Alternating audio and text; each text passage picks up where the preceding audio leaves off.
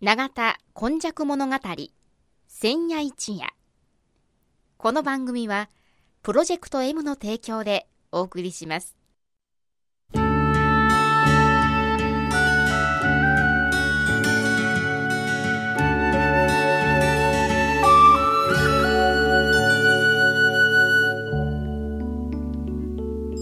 戸は港があることで多様性のある町となりました。しかしその港というのは神戸港だけを指しているのではありません。山から海へと注ぎ込む川のある地域には素晴らしい砂間が広がり海の流れと川の流れに相まった。この永田地域一帯も神代の昔から自然の生んだ港がたくさん点在していました。そして港は海外からの素晴らしい知恵や文化をその往来する人々と共に受け入れる場となり豊かな暮らしを生み出していったのです。つまり自然が生み出した小さな港が瀬戸内海を望む永田地域にはあちこちにあり長い長い時代を超えた昔から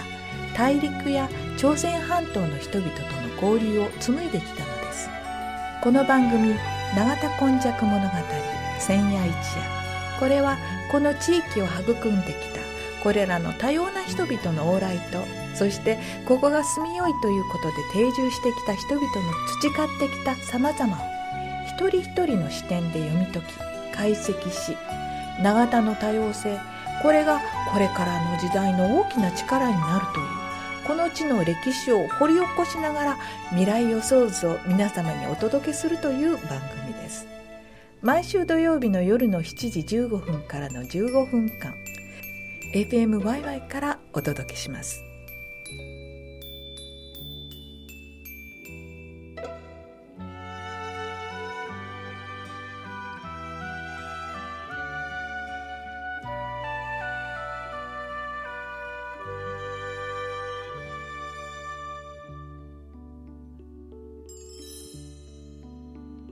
皆様こんにちは。今日もですねこの番組永田今昔物語千夜一夜。千夜もちょっと続くかどうかわからないと言いながらもう本当に今日が86夜となりました。えー、そして司会進行 FMYY のキムチアキと、えー、今日のご担当はこの方です。はい。永田に住んで70年和田寛治と申します。はい。和田さんさあ、はい、もうあの少し暖かくはなってきたんですけれども、ね、今日はどういう話でしょう？今日はねなかなか発音が難しいんですけど、うん、名通りはお出かけ。名通りというのがね、はい、僕あのキム・シンヨンさんとお友達に震災以降になって、あの新長田のね駅近くで、うん、まあ、カフェレストランみたいな、うん、あるいはあの展示場みたいな、あるいは資料室みたいなのを作って、はいはいナドールいうあの、お店の名前なんだけど。そうですね。発音が全然できひんね。ナドっていう、うん、最後に R の音があって、はい、そして E でナドルっていうふうになる、ね、だから僕はオードリー・ヘッパーね、あれ、ナドル言うの。それぐらいやったらいいねんけどもね。韓国語ですよね。そうですね。はい、今日はね、長田とね、うん、あの、朝鮮半島のお付き合い。ああ。そういうお話を永田に言ったら絶対ですね、あの、避けて通れないか、もう僕なんか小学校時代からずっと友達、その時はそんな意識してなかった、普通の友達だけど、後から、あの、あ、そうか、半年出身だったんかとかいうようなことでね、先ほど出てたキム・シニョンさんも、震災以降なんかの集まりでようお見かけして、で、お話してたら、どっちもね、尻池小学校、あ、そうだったんですか、うん、今は永田南小学校ですけどね、はい、あの、密書で、うん。で、シノンさんは、あの、ものすごい優しいそうですね。方だけどもね、芯がものすごいあって、うんうんうん、あの、写真ね、あの、朝鮮半島の方が長田に、あるいは大橋に住んでた写真とか、それから阪神教育闘争なんか、僕なんか全然知らんかったことをね、神楽小学校、今、長田南小学校にあって、資料室があって、そこを誰でも見れるようになってて、あの、朝鮮半島の方の子供たちの教育に対して、あの、父兄が、あるいはお母さんも立ち上がったみたいなことですけどもね。あの、小中学校何人かおった中で、よりね、意識したり親しくなったのはやっぱり震災以降なんですよね。やっぱり震災って、その災害って何かのこのターニングポイントそうですね。ちょうどね、うん、あの、私3月13日、今でも覚えてる95年の3月13日に、うん、あの、ピースボートが、あの、ボランティアを辞めるから、4月から、あの、所属団体、スタート永田いう名前になるんですけどね、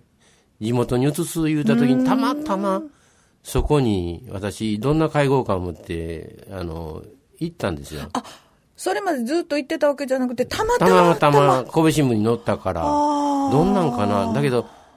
あの、な、スタート永田じゃなしにね、永田を考える会とか、な、親父がね、考える会みたいなやつはみんななんか言う、偏ったやつやから、いや、ややこしいぞ、って言われたんやけど、まあ、一回行ってみのか思ったら、はい、その場から結局、ウィークリーニーズっていう、あの、ミニコミ誌をそうですね。伝えるようになって、それでね、臨転機で回して。はい、ま、回して、それでね、あの、取材に行くんですよ。はい。その時にね、今調べたら5月7日に、大橋中学の後で、跡地でね、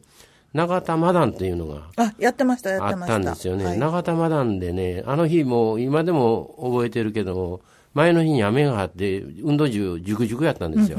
で我々私取材に行ったんやけども、うん、それどころじゃなしにぬかるみの運動場雑巾でねそうなん水分を取る。私もいました。いたの。そうです、雑巾で水こう、そうそう。土の上の水を取ってた。で、あの時にね、はい、僕、取材して、ウィークリーニーズに記事を書いてあるんやけど、初めてね、あの、自分の家の近くにある公園なのに、朝鮮半島の文化、うん、一生懸命ね、うん、あの、子供の遊びとか歌とかを、あの小学生に教えとんですよね、はいええ、で僕らが言うてたジャンゲリいうのね、はははあれ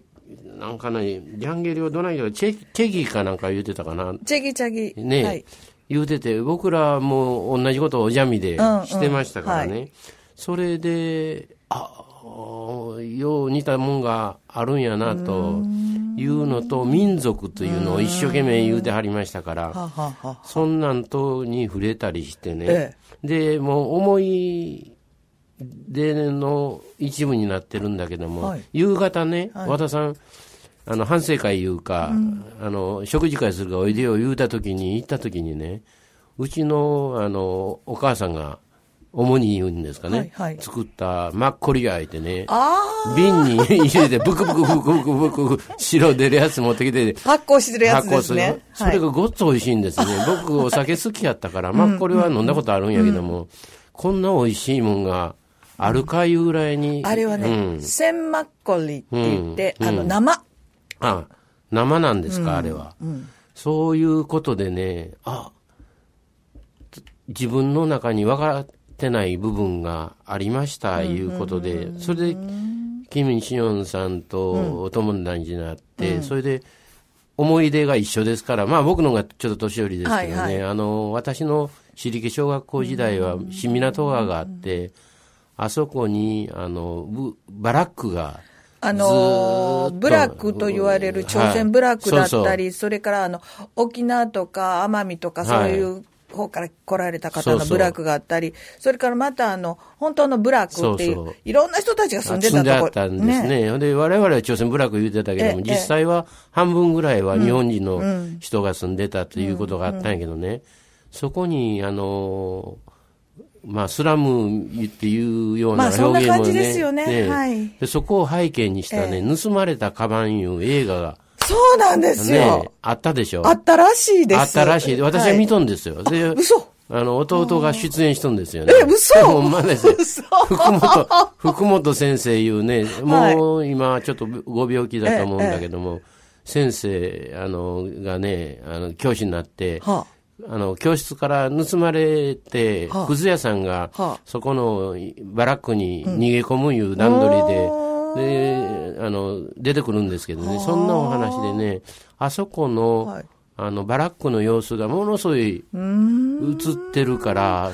これ、めちゃくちゃ地域の人が探している映画です、はい、探してるね、探してる。それで、その探し隊の中に私も入ってて、福本先生聞いたりしたら、いや、あれ、キリスト教の方がお作りに、アスナロ会かな。あ、そうなんですか。作りになっていうところまで行ったけど、フィルムが、ないらしいどっかで、まあ出てくるんやろと思いますけどね。そういうような、あ、あそこの、あの、新港川の様子なんかが、よく僕、記憶に残ってて、それで、この前、キム・トーゲンさんっていうね、市川市で、あの、李朝、李氏朝鮮時代の、ものすごい和やかな絵を描き、爽やかな感じですね。る方がおられて、その、キム・シニョンさんの展示会が、はいあの、あってね、絵画展が、李朝絵画展があって、はい、その時に5枚ね、はい、あの、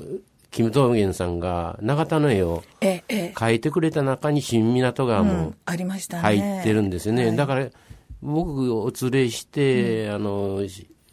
朝鮮初級学校も、うん、あ、ご案内されたんですか？はい。そこも書いていただいたし、うん、それから、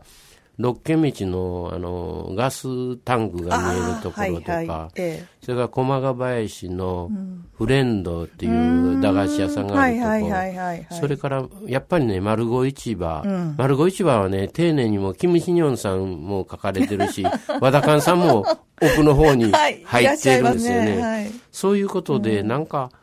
いろいろいろいろつながりが出てきて、あのパッと見、新聞でヘイトスピーチがどうやこうやとか、いうようなものと、実際会ってみる人としての朝鮮半島出身の人とか、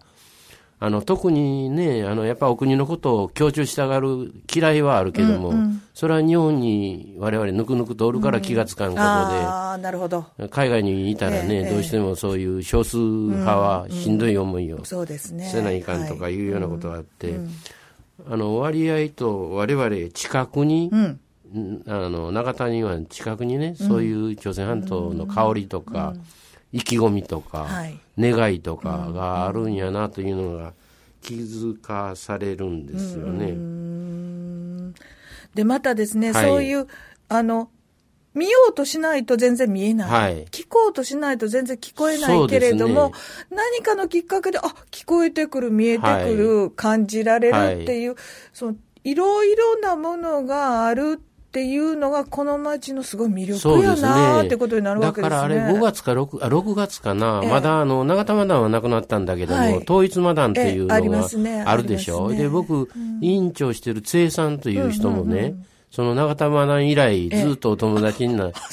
お友達なんで一年一回だけね、やあやあ言うて、演説はものすごい厳しい、厳しいこと言いやるんやけど、ものすごいお友達なんですよね。だから、そういうものがね、あまあ、あの、鉄人広間の近くの、あの、若松公園。でやられるんですけどね、普通にやられてるし、最近はね、朝鮮小中学校のお祭りにも真野地区の人が来てください、ああそうですよね、えー、行って私も紛れ込んで、はい、あのマッコリとチヂミね、うん、おもにたちが作ったやつ。作ったやつを食べてるんですけどもあのちなみにキンパもあの 大大好きで大好き、ね、大好きですからね、はい、まあ、そういうもののねがそばにある町って、うん。うん。あのすごくこう寛容性があるんかなと思ったりして、いやいやってこうのけるよりまあ取り入れると、あれも知ってるこれも知ってる。で世界からいろいろな人たちも来るときに、はい、あ知ってますっていう、お連れすることができるっていう。それってなんか永田ってなかなかですね、ね、だから名通りはお出かけの一回行って お出かけてくださいっていうような感じでね。最後には、名取の、はい、えー、キム・シニョンさん本当にあのジェントルマンなんですが、ね、あのーここの町の大事なものをなくさんようにするためには皆さんお出かけくださいという使命になりました、はい、えー、今日本当にあの一つのところからこう転がるようにさまざまなものが万華鏡のように見えてきたという和田さんの素晴らしいお話でした。ではもう一度お名前を。はい。長田に住んで70年和田館でした。ではまた来週もまたお楽しみにしてください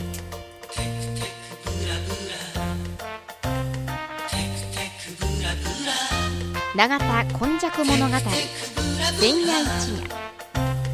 この番組はプロジェクト M の提供でお送りしました。